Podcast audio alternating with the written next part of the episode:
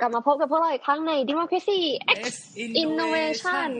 วันนี้นะคะ วันดีขึ้นปีใหม่ไทยของเรานั่นเองเย้วันนี้วันดีปีใหม่ท้องฟ้าแจ่มใสตะละลันตะละละ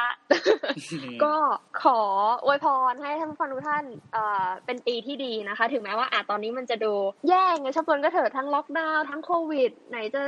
โหเศรษฐกิจอีกก็ยังไงก็ขอให้รักษาสุขภาพนะคะ รักษาเนื้อรักษาตัว มีความสุขกายสบายใจนะคะ ช่วงนี้ก็นะล็อกดาวน์อยู่บ้านก็คงจะเป็นสงกรานต์ที่ไม่ค่อยสงกรานต์เท่าไหร่โอ้โห เพราะสงกรานต์นี้แบบมันเป็น grand festival ของไทยเนาะใช่ต่างชาตินี่ก็มาเล่นสัตว์น้ำอ๋อคือแบบพองดจัดงานปุ๊บนี่ทุกคนก็เลยแบบเฮ้ยลืมไปแล้วด้วยซ้ำว่าวันนี้ หรือว่าอาทิตย์นี้คืออาทิตย์สงกรานต์นะหลายคนที่ plan จะไปเที่ยวก็แบบหุบไปเลยจ้าอะก็เป็นว่าเปลี่ยนมาเป็นสงกรานต์ทางออนไลน์แทน เนาะใช่ เนี่ยขนาดสงกรานต์อะ ยังเปลี่ยนมาเป็นออนไลน์อะ แล้วเราอะ ที่โดนล็อกดาวน์อยู่ที่บ้านกันเนี่ยทำไมหลายอย่างมันถึงเปลี่ยนไปเป็นออนไลน์ขนาดนี้กันได้ อย่างหนึ่งที่เราวันนี้เรามาคุยกันดีกว่า ก็คือเรื่องของ digital transformation โอเคโควิด มีนิดหน่อยแต่เราจะไม่พูดถึงมาก วันนี้เราจะพยายาม หาประเด็นอื่นที่มันเกี่ยวข้องกับการเมืองเศรษฐกิจหรือว่าสังคมทั่วไปมาพูดกัน นั่นก็คือdigital transformation digital transformation เนี่ยความหมายโดยทั่วไปมันคือการเปลี่ยนแปลงโดยนำเทคโนโลยีเข้ามามีส่วนร่วมอย่างสำคัญ เรียกว่าเป็นการโอ้โห turning the table เลยก็ได้ในสังคมปัจจุบันนะคะ ซึ่งไอ้เจ้าตัว digital transformation เนี่ยมันอาจจะสื่อถึงการเปลี่ยนแปลงรูปแบบขององค์กร การทำงานเพื่อเพิ่มประสิทธิภาพให้ทันกระแสโลกที่มันหมุนเวียน หรือการนำเทคโนโลยีนวัตกรรมใหม่ๆมาเล่นในแบบที่เราคิดไม่ถึงเพื่อที่จะเพิ่มประสิทธิภาพ แต่โดยง่าย ๆ แล้วเนี่ยคือในโลกเราเนี่ยปัจจุบันมันเริ่มมีการเผชิญกับดิจิทัล disruption หรือสภาวะหยุดสภาวะชะงักงานอะไรก็แล้วแต่คือถ้าภาษาบ้านๆก็คือมันเป็นการรบกวนทางดิจิทัลหรือดิจิตอลมีส่วนในการสำคัญในการสร้างการรบกวนนั้น ยกตัวอย่างง่าย ๆนะคะพี่เฟนเนี่ยสมัยเนี้ยหนังสือพิมพ์อะย้อนยุคกลับไปบ้านแบบสมัยพ่อแม่เราอะ ขึ้นรถ เมล์หรือรถอะไรก็เห็นคนเปิดหนังสือพิมพ์อ่านกันแต่สมัยเนี้ยโอ้โห บอกเลยว่านี่เป็นปีกว่าแล้วที่ได้จับหนังสือพิมพ์อะจนตอนนี้คือลืมไปเลยว่าตัวเองอ่านหนังสือพิมพ์ครั้งสุดท้ายเมื่อไหร่อะใช่ที่นึกได้ก็จะมีแบบที่เวลาขึ้นรถไฟฟ้าเงี้ยครับเขาก็จะมีหนังสือพิมพ์แบบเล็กๆ ยืนแจกกันนะครับ ใช่แต่คือเนี่ยพอปัจจุบันเนี้ยดิจิทัล disruption คืออะไร คือการที่คนอะไม่หันมาอ่านหนังสือจับต้องได้หรือหนังสือพิมพ์อย่างนี้แล้วอะไปอ่านใน iPad อ่านในเว็บไซต์เสียเงินหรืออะไรก็แล้วแต่ แทนทำให้แบบกิจการทางด้านสื่อสิ่งพิมพ์อย่างเงี้ยตกอยู่ในที่นั่งลำบากหรือความเสี่ยง นี่ก็คือ digital disruption เขาก็เลยต้องการที่จะเปลี่ยนแปลงเป็น digital transformation เพื่อที่จะ adapt แล้วก็ทำให้กิจการของตัวเองเนี่ยดำรงต่อไปได้ มันคือง่าย ๆ ก็คือเป็นการที่ธุรกิจเนี่ยเปลี่ยนวิธีวิถีทางการเข้าถึงผู้บริโภคนั่นเอง แน่นอนว่าดิจิทัล transformation เนี่ยมันไม่ใช่เรื่องใหม่ มันเป็นความพยายามกับกระแสโลกที่แบบโอ้โหมีมานานแล้วแหละ เพราะไอ้ดิจิตอลเนี่ยก็มีบทบาทเข้ามาแบบเป็นสิบสิบปีแล้วเนาะไหนจะแบบโอ้โหคอมพิวเตอร์เฟซบุ๊กนู่นนี่นั่น สมัยแต่ก่อนเราก็เห็นกันอยู่ แต่ว่าทีนี้เนี่ยการจะเปลี่ยนบริบทขององค์กร จากแบบเก่า traditional เลยเนี่ยมาเป็นดิจิตอลอะมันไม่ใช่อะไรที่ทำได้ในข้ามคืนหรือแบบทำง่ายๆ เหมือนแค่เปิดเพจ Facebook ขายของแทนเช่าที่ในตลาด เพราะงั้นเนี่ยเราเลยเห็นว่าตลอดมากระแส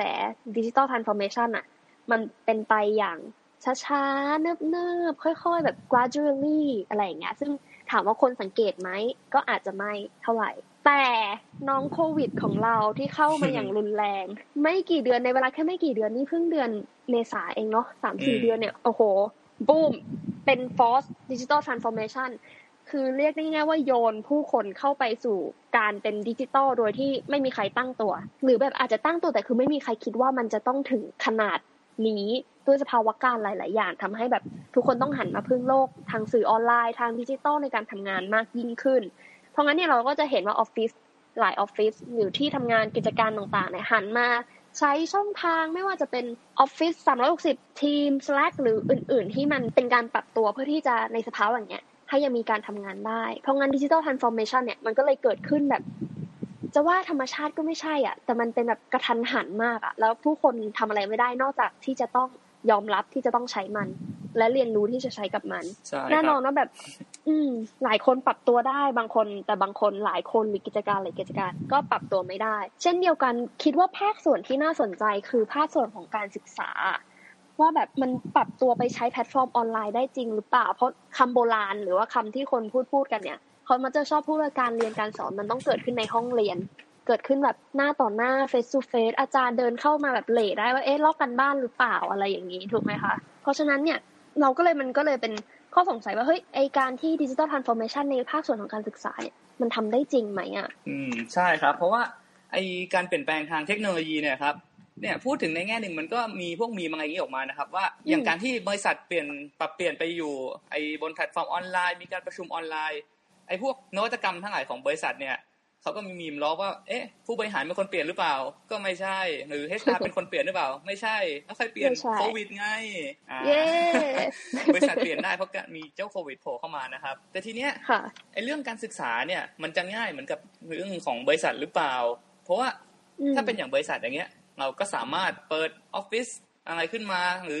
ใช้แอปพลิเคชันต่างๆ ในการเข้าประชุมกันได้ เรียกประชุมส่งไฟล์อย่างนี้ได้ แต่ถ้าเกิดว่าเราสลับมาเป็นการศึกษาล่ะ มันสะดวกขนาดนั้นหรือเปล่าครับ ซึ่งตรงเนี้ยนักวิชาการเขาก็สนใจกันมาสักระยะแล้วว่า สมมติถ้าโลกเราเปลี่ยนไปใช้ระบบการศึกษาออนไลน์จริง ๆ เนี่ยแล้วการศึกษามันจะมีหน้าตาเปลี่ยนไปจากแบบเก่าขนาดไหนอืมพูดถึงจริง ๆอะหนังสือเล่มหนึ่งชื่อจักรยานวิทยาของอาจารย์ธเนศที่เป็นหนังสือครบรอบที่อาจารย์เขาสอนนะครับ ประมาณนี้ ก็มีบทสนทนาเรื่องนี้ด้วยเขาก็คุยกันว่าไอ้เรื่องแพลตฟอร์มออนไลน์เนี่ยจริง ๆ มันก็เริ่มเข้ามามีบทบาทนานแล้วนะครับ เราเห็นใน YouTube อย่างนี้ครับเขาก็จะมีแบบคลิปสอนต่างๆ ครับคลิปสอนคณิตศาสตร์คลิปสอนวิชาพื้นฐานอะไรประมาณนี้ มันก็จะเห็นเต็มไปหมดว่ามีบรรดาติวเตอร์ หรือเป็นอาจารย์ชื่อดังด้วยซ้ำบางครั้งไอ้เนี่ยอัดคลิปตัวเองสอน แล้วก็ทำเป็นคอนเทนต์สวยๆ มีแบบรูปแบบน่าติดตาม แล้วก็อัพ ลงบน YouTube พูดตรงๆนะมันก็มีแบบนี้แล้วกระทบชีวิตนะเด็กนักเรียนนักศึกษามานานแล้วที่แบบเออสอนในห้องรู้สึกยังไม่ทันใจรู้สึกยังไม่เข้าใจพอไปเปิดดูออนไลน์ดูกลับไปกลับมากี่ครั้งก็ได้ คือมันไม่ใช่แค่ของคอนเทนต์ใครอัดคลิปอย่างเดียว ไปจนถึงระบบการศึกษายุคใหม่จริงๆ มันก็มีนะครับพวกไอ้ระบบหลักสูตรออนไลน์ต่างๆ หรืออย่างเจ้าดังๆก็มีอย่างแบบออกฟอร์ดอะไรอย่างเงี้ยครับก็มหาลัยดังๆทั่วโลกไหนที่นะครับเขาก็ใช้กัน ซึ่งแน่นอนครับเราก็โฆษณาขายของกันเล็กน้อยของสถาบันพวกเก้าเราก็มีนะครับ กับหลักสูตร e-learning ครับ เข้าเว็บไปดูได้นะครับ ว่าเรามีหลักสูตรอะไรสอนบ้างไม่ว่าจะเป็นการปกครองท้องถิ่นหรือผู้นำระดับชาติ เรามีหลักสูตรให้ดูนะครับ สามารถลองสมัครกันได้ค่ะ ใครสนใจจะเป็นผู้นำระดับชาติในอนาคตภายภาคหน้าควรจะมาเรียนกับเรานะคะ แต่นอกจากนี้นะครับ เรื่องการสอนเนี่ยถ้าพูดถึงในแง่หนึ่ง การสอนในห้องเรียนคือการปกติกับการสอนบนระบบออนไลน์เนี่ยมันต่างกันขนาดไหน ถ้าเรามาดูทีละด้านครับ ตัวเนื้อหามันก็ไม่ค่อยต่างกันครับ เพราะว่าเด็กยุคใหม่เนี่ยเขาก็เข้าอินเทอร์เน็ตค้นหาข้อมูลได้แล้ว โดยเฉพาะเอ่อถ้าจะเรียกว่ารุ่น Gen Z อย่างเงี้ยครับ เขาถนัดแบบนี้ตั้งนานแล้วเขาโตมากับการใช้ข้อมูลอินเทอร์เน็ต ใช้แท็บเล็ตหา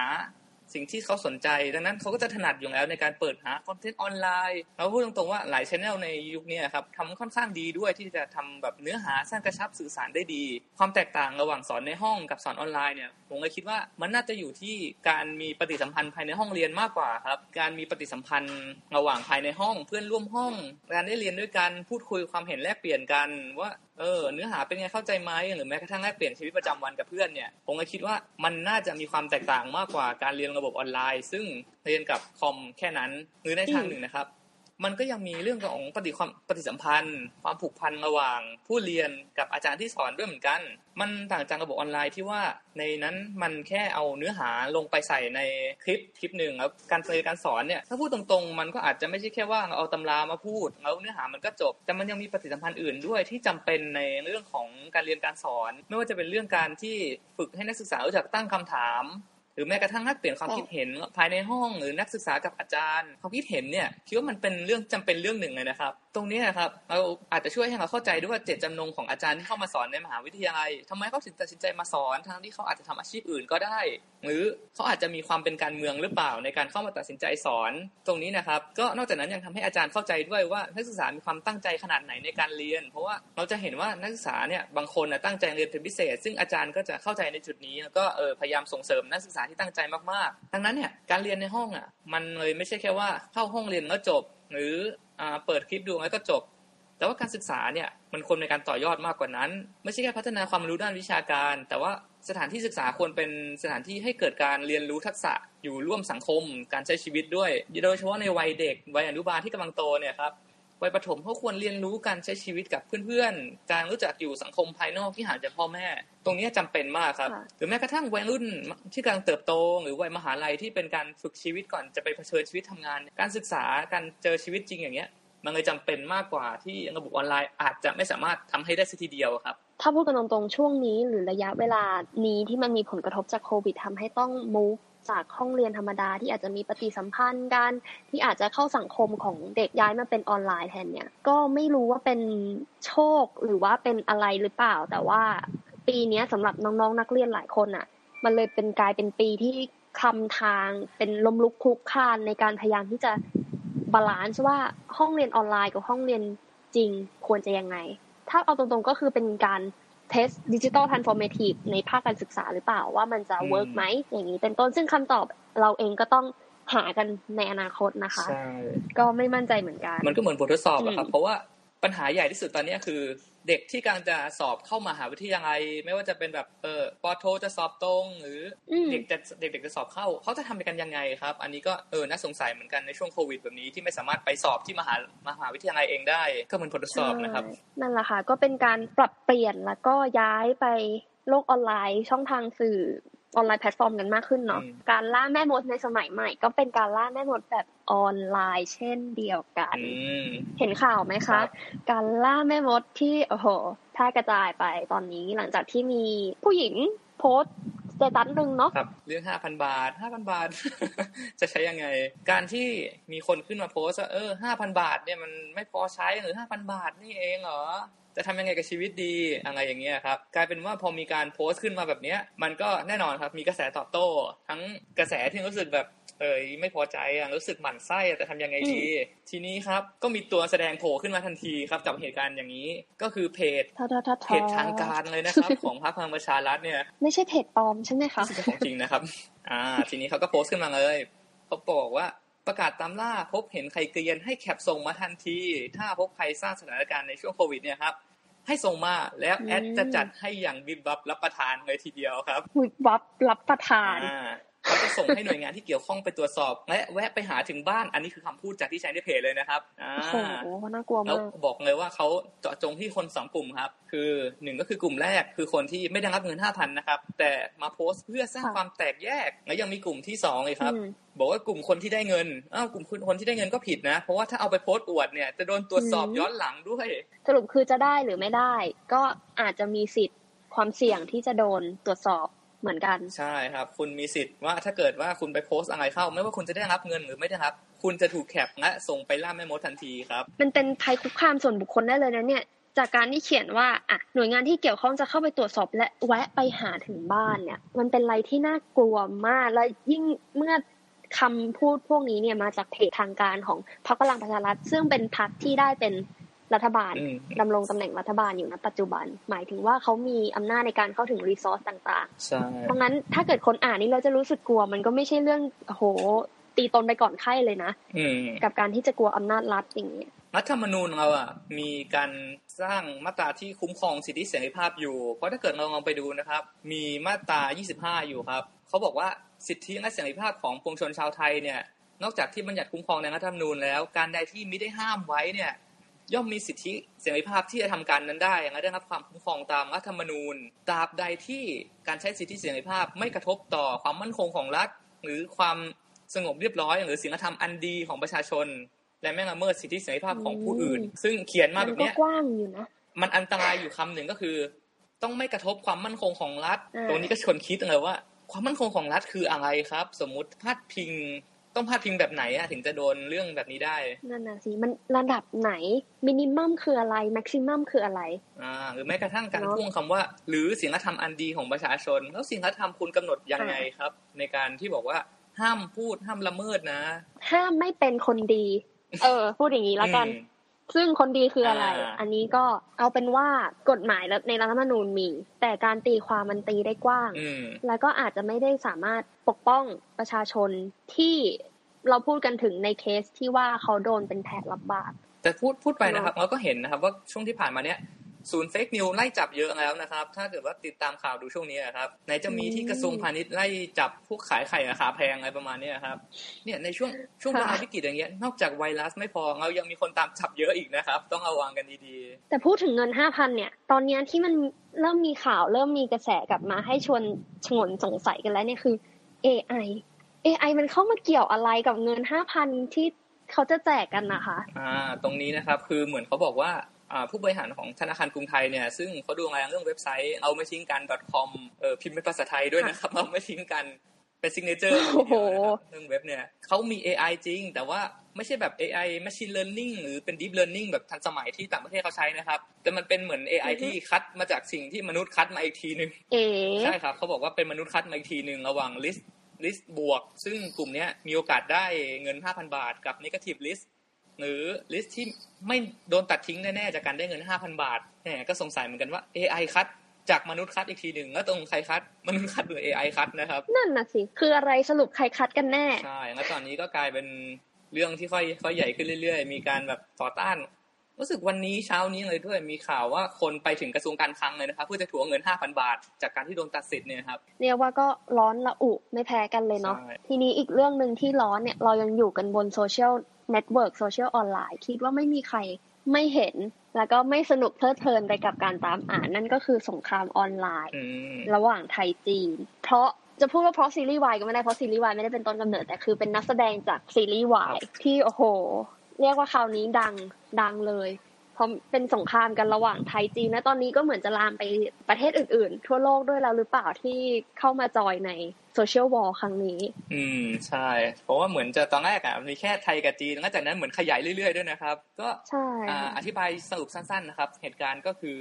มาจากพระเอกของซีรีส์วายเรื่องหนึ่งของไทยเนี่ยครับเขาก็เล่นทวิตเตอร์แล้วก็เป็นรีทวิตภาพจากที่เป็นภาพแบบมุมตึกจากสี่ประเทศนะครับนะประเทศเหรอ ในนั้นมีฮ่องกงด้วยนะอ่าพอพูดถึงคาว่าฮ่องกงเป็นประเทศ ทีนี้ครับแฟนคลับจีนที่มาเห็นเข้าเนี่ยเขาก็ แน่นอนครับเหมือนแบบไปทิกเกอร์เขาเลยที่แบบว่าฮ่องกงเนี่ยเป็นของจีนภายใต้หนึ่งระบบหนึ่งประเทศสองระบบของจีนนะครับ ซึ่งตรงเนี้ยนำไปสู่เหตุการณ์ที่ว่าแฟนคลับชาวจีนกลุ่มเนี้ยที่ไม่พอใจอยู่แล้วเขาก็ไปดูเขาก็ไปรู้ว่าพระเอกคนเนี้ยซีรีส์คนเนี้ยมีแฟนเป็นผู้หญิงจริง ๆ แล้วทีเนี้ยพอไปขุดรูปเก่าๆเขาก็เปิดประเด็นเถียงใหม่ว่าเนี่ยนะแฟนของพระเอกซีรีส์เนี่ยเป็นคนต่อเป็นพวกต่อต้านจีน สนับสนุนการเป็นประเทศไต้หวันอ่าซึ่งทีเนี้ยพอกลายเป็นว่า เอาไม่ชอบจีนสนับสนุนไต้หวันก็เกิดข้อถกเถียงเลยครับว่าเอาตรงลงมันยังไงแล้วจีนก็โจมตีไทยทันทีเลยครับ เรื่องจากตอนแรกเป็นเรื่องของพระเอกซีรีส์ลามมาถึงเรื่องของชาติได้ยังไงกัน ความมั่นคงระหว่างชาติเลยเนี่ยตอนนี้อาจารย์ประจักษ์ที่เป็นอาจารย์คณะรัฐศาสตร์ธรรมศาสตร์เนี่ยเขาถึงกับบอกเลยนะครับว่ามันเป็นสงครามไซเบอร์ที่แปลกขบขันและซับซ้อนซ่อนเงื่อนที่สุดในประวัติศาสตร์ทั้งสองประเทศ จะว่าเครียดก็ไม่เครียดอะแต่เครียดไหมก็เครียดนะคือพอไปอ่านตามดูแล้วแบบ เออแล้วคือมีเห็นมีที่คนโพสต์ก็คือว่าเนี่ย I.O. 50 เซนของจีนหรือจะสู้ I.O. 300 บาทเมืองไทยใช่ แล้วก็แฮชแท็กแฮชแท็กแฮชแท็กไหนจะแฮชแท็ก China แฮชแท็กเอ่อตัว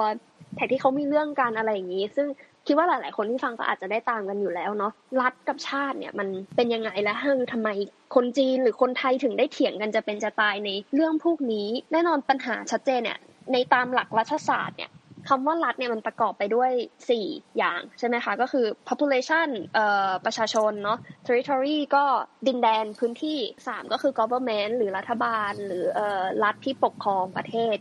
แล้วก็สี่ก็คือ sovereignty อนาธิปไตยไอตัวคำว่าอนาธิปไตยหรือ independence มันมากับการที่มีการ recognition of state หรือการยอมรับในการเป็นรัฐด้วย อันนี้คือเราพูดกันในแง่ที่ว่าเป็นเชิงโครงสร้างการเป็นระบบของการเป็นรัฐ ซึ่งไอการยอมรับของ state เนี่ยมันทำโดยจากอองค์กรนานาชาติ หรือว่ารัฐอื่นๆ รัฐเพื่อนบ้านทั่วไปอย่างเมืองไทยเราเนี่ยเราก็ได้รับการยอมรับเป็นหนึ่งใน UN นะซะสมาชิก UN แล้วก็อาเซียนก็ยอมรับเราเป็นหนึ่งในประเทศเพื่อนบ้านมหามิตรของจีนของญี่ปุ่นของอเมริกาอย่างนี้เป็นต้นทว่าทีนี้เนี่ยมันก็มีคนอ้างว่าการไม่ได้รับ recognition of state ก็ไม่ได้หมายความว่าที่นั้นอาจจะไม่เป็นรัฐนะ ก็คืออย่างถ้ายกตัวอย่างตรงๆเลยก็คือไต้หวันมีประเทศ ที่ยอมรับว่าไต้หวันเป็นประเทศอยู่ ลดลงน่าจะเหลือแค่สิบถึงสิบสี่ประเทศเองเท่านั้นจากยี่สิบกว่าถ้าจำไม่ผิดนะคะ ตัวเลขอันนี้ ถ้าตามหลักที่พูดไปเมื่อกี้เนี่ยถึงเขาจะไม่ได้รับการยอมรับก็ไม่ได้หมายความว่าเขาไม่ได้เป็นรัฐถูกไหมแต่แค่มันจะติดต่อเพื่อนฝูงยากหน่อย การเปิดประตูเข้าไปหาพันธมิตรหรือการค้าอะไรเงี้ยมันก็ยาก เช่นเดียวกัน มันก็เลยกลายเป็นเรื่องที่น่าสงสัยว่าเฮ้ยแล้วอย่างนี้คือตัวไต้หวัน หรือฮ่องกงเองก็ดีเนี่ยจะอยู่ตรงไหน ในโลกนี้กันแน่ เพราะงั้นเนี่ยเขาก็เลยมาอิงหลัก international law กัน หรือหลักที่มันได้รับการยอมรับโดยทั่วโลกที่เป็นสากล นั่นก็คือบอกอย่างชัดเจนว่าถ้าไม่ได้รับการยอมรับหรือ recognition of state เนี่ยย่อมไม่เท่ากับรัฐ แล้วเราก็เห็นอย่างในข่าวที่ว่า WHO เนี่ยไม่ยอมพูดถึงไต้หวัน แกล้งทำเป็นปิดไม้ไม่ได้ยินอื่น ๆ หรือว่า UN เนี่ย ไม่ได้ให้ไต้หวันเป็นสมาชิกอย่างเป็นทางการ recognition of state อย่างเงี้ย เพราะงั้นเนี่ยมันก็เลยกลายเป็นเรื่องที่ขัดกันว่าจะยังไงกันแน่ แต่ว่าเราก็เห็นเอ่อ movement ของฮ่องกงที่พยายามออกมาเรียกร้องเขาบอกว่าตอนนี้เขายังไม่เป็นรัฐแต่เขาพยายามเรียกร้องที่จะเป็นรัฐ เช่นเดียวกันกับไต้หวันที่ออกมาต่อสู้เพื่อที่จะแสดงให้เห็นว่าเฮ้ยเราไม่ใช่ไม่ไม่ใช่จีนเดียวนะ ซึ่งแน่นอนมันเป็นเรื่องที่ค่อนข้างเซนซิทีฟเพราะมันมีความเป็นชาติเข้ามาเกี่ยวข้องอย่างเห็นได้ชัด ทีนี้เนี่ยความแตกต่างระหว่างรัฐกับชาติ ถ้าให้พูดถึงส่วนตัวเนี่ย รัฐมันจะเป็นโครงสร้างมันเป็นเชิงระบบ มันเป็นอะไรที่มัน on the paper มากกว่า ในขณะที่ความเป็นชาติเนี่ยมันคือกลุ่มคนกลุ่มหนึ่งที่มันมีสายใยสัมพันธ์มันมี strong bonding ที่เกิดขึ้นสร้างตัวเองเป็นสังคม โดยที่มีลักษณะ ตัวตนคล้ายคลึงกัน หรือบางครั้งเป็นอันเดียวกัน ลักษณะพวกนั้นเนี่ยอาจจะเป็นรูปร่าง ชนชาติสีผิว ภาษาเพลง หรือแม้แต่มุกตลก ซึ่งอันเนี้ยเป็นอะไรที่น่าสนใจมากเลยนะ ในประเทศไทยเราเองเนี่ยมุกตลกก็เป็นหนึ่งในการขับเคลื่อนความเป็นชาติ ความเป็นคนไทย อาจจะไม่เชื่อคือมันมีงานเขียนหนึ่งที่แบบน่าสนใจน่าอ่านมากจาก U of A ซึ่งตอนนี้ก็ยังพยายามหาอยู่แต่ก็หาไม่ได้คือไททอลมันเขียนว่า if you get the joke you are one of us ก็คือถ้าสมมติคุณ get มุกตลกเนี่ย คือคุณถือว่าเป็นคนในชาตินี้ใช่ไหม เป็นประมาณนั้นใช่ค่ะ คือมันศึกษาเรื่องชาตินิยม ซึ่งมันเป็นการถ้าพูดกันตามตรงคือการสร้างรัฐ สร้างความเป็นชาติ สร้างความเป็นชาติเนี่ยมันเล่นกับความรู้สึกส่วนรวมของประชาชนนั่นแหละง่ายๆเพราะงั้นในสเกลใหญ่ๆเนี่ยแม้แต่ในไทยเราเองเนี่ยยึดติดกับประวัติศาสตร์โหแล้วประวัติศาสตร์เนี่ยมันเป็นตัวดีในการสร้างชาติสร้างความเป็นคนในสังคม และเช่นเดียวกันก็สร้างความขัดแย้งที่เกิดขึ้นจาก ความขับแค้นในสมัยโบราณด้วยเช่นกันในแง่หนึ่งอะครับ ทีนี้เนี่ยความเป็นชาติถ้าอธิบายอย่างง่ายๆอ่าอย่างอาจารย์เกษียณนะครับเขาก็อธิบายไว้ว่ามันความเป็นชาติมันคล้ายๆกับสิ่งหนึ่งที่เรียกว่าจิตและสำนึกทางวัฒนธรรม ก็คือมันเหมือนอ่าเป็นปุ่มบางอย่างหนึ่งอะที่มันอยู่กลางหลังเรา ซึ่งเราเองอะไม่เคยรู้ด้วยซ้ำว่ามันมีอะไรอย่างนี้อยู่ด้วย แต่ว่าความเป็นชาติเนี่ย จิตสำนึกสำนึกมันจะทำงานทันทีเมื่อมีคนไปกระตุ้น อย่างมีการแซวคนไทยในประเด็นบางอย่างที่ดูความเป็นไทยอย่างเงี้ยเราก็จะรู้สึกโกรธทันทีทั้งนั้นที่แบบเฮ้ยเราก็ไม่ได้รู้ตัวได้ซ้ำว่าเราโกรธไปได้ยังไง ซึ่งในแง่หนึ่งอะครับความเป็นชาติเนี่ยมันเลยเป็นสิ่งที่มันเปราะบางโดยที่ตัวคนเองเลยก็อาจจะไม่รู้ด้วยซ้ำว่าทำไมเราถึงเปราะบางกับสิ่งนี้ได้ จากการปลูกฝังมานะครับกลับมามองในเรื่องของสงครามโซเชียลระหว่างไทยจีน ความเป็นรัฐอะถ้าพูดถึงในแง่ของรัฐอะ เราปฏิเสธไม่ได้อยู่แล้ว เพราะมันมีหลักนานาชาติอื่น ๆ หรือการยอมรับอะไรเนี้ยมันคำคออยู่แล้วว่าไต้หวันและฮ่องกงไม่ได้เป็นชาติ มันยังเป็นส่วนหนึ่งภายใต้จีน ไม่ว่าจะเป็นชังไฮคอมมิวนิเกตเอ่อหรือว่าจะเป็นการปฏิบัติของ UN หรือองค์กรนานาชาติอื่น ๆ มันแสดงให้เราเห็นชัดเจน แต่พอทีนี้เนี่ยเรามามองในมุมของความเป็นชาติ ที่มันมีความรู้สึกผูกติดเนี่ย เราจะเห็นมุมมองหรือจุดยืนของสองฝ่ายในทวิตเตอร์ที่มันต่างกันอย่างสิ้นเชิง อันนี้ก็ disclaimer ก่อนนะพวกเราสองคนไม่ได้จะบอกว่าไทยผิด หรือว่าจีนผิดเออเราจะเป็นการวิเคราะห์มุมมองแล้วก็จุดยืนของทั้งสองฝ่ายมากกว่าว่าทำเฮ้ยถ้ามันอยู่ๆมันถึงมาทะเลาะกันจะเป็นจะตาย แล้วก็สร้างมีมตลกๆให้เราอ่านกันได้ เพราะงั้นเนี่ยในหัวของทั้งสองฝ่ายที่มันสร้างเกิดคอน FLICT เนี่ยอย่างแรกเลยคือจีน อย่างที่ได้บอกไปเมื่อกี้ที่ว่าเหตุการณ์ทางประวัติศาสตร์เนี่ยมัน ฝังลึก แล้วมันก็เป็นตัวสร้างความเป็นชาติที่ดีทำให้ผู้คนมีอะไรที่สามารถยึดติดได้ อย่างในจีนเหตุการณ์ทางประวัติศาสตร์เนี่ยทำให้เขารู้สึกถึงความเป็นชาติ ไม่ว่าจะเป็นการลุกลานหรือการเสียศักดิ์ศรีการถูกกระทำจากคนต่างชาติอย่างที่เราเห็นในโอเพียมวอลที่เกิดขึ้นเป็นต้น มันเลยกลายเป็นตาบาปที่เขารู้สึกว่าเป็นแผลเป็นอะ เขายอมไม่ได้ ถ้าเกิดจะพูดกันถึงเรื่องแบ่งแยกดินแดงเข้ามาลุกลานโดยคนต่างชาติ โอเค เราจะไม่พูดถึงว่ารัฐบาลเขามีการพ r o p a g a n d a หรือการเขียนหนังสือเขียนแนวคิดพวกนี้ให้คนในประเทศยังไง เรามองแค่ว่าตอนนี้ปัจจุบันนี้คนจีนมีความรู้สึกทางด้านประวัติศาสตร์อย่างนี้ เขาก็เลยมองว่าฮ่องกงแล้วก็ไต้หวันเนี่ยมันเป็นเรื่องในประเทศของเขา อันนี้คือ keyword สำคัญเลยนะ เขาบอกว่าไต้หวันและฮ่องกงเป็นเรื่องในประเทศ เพราะฉะนั้นการที่อเมริกาหรือประเทศอื่นๆ รวมถึงประเทศไทยเนี่ย เข้าไปยุ่งอะมันก็เลยเหมือนเป็นการสะกิดแผลราดน้ำมันเข้าไปในกองเพลิง มันเพิ่งมีการประท้วงต่างๆนานาไปที่ฮ่องกงอะ มันก็เลยทำให้เห็นว่าคนจีนเขา sensitive กับเรื่องพวกนี้ เพราะเขายึดติดว่ามันเป็นเรื่องในประเทศเขา คนที่อยู่ภายนอกหรือคนที่มองคอนฟ lict เรื่องนี้อาจจะต้องลด bias เองก่อนแล้วมองว่าพยายามเข้าใจว่าทำไมเขาถึงออกมาตอบโต้หรือโต้แย้งในมุมมองนั้น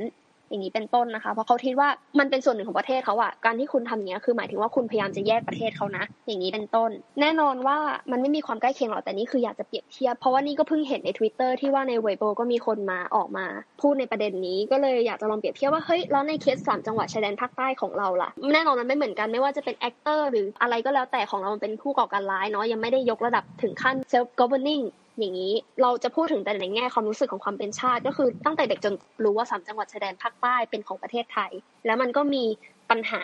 ความรุนแรงการพยายามที่จะแบ่งแยกประเทศมาตลอด เรารับรู้ปัญหาเราเจ็บแค้นโกรธเคืองเราแบบใครวะใครที่ไหนกลุ่มไหน มันจะเข้ามาแยกประเทศเราหรือแบบมันมีอำนาจจากประเทศอื่นภายนอกที่ให้การสนับสนุนในการแยกสามจังหวัดชายแดนภาคใต้จะให้มันตั้งเป็นรัฐอิสระหรือไม่ เพราะงั้นเนี่ยในความคิดเห็น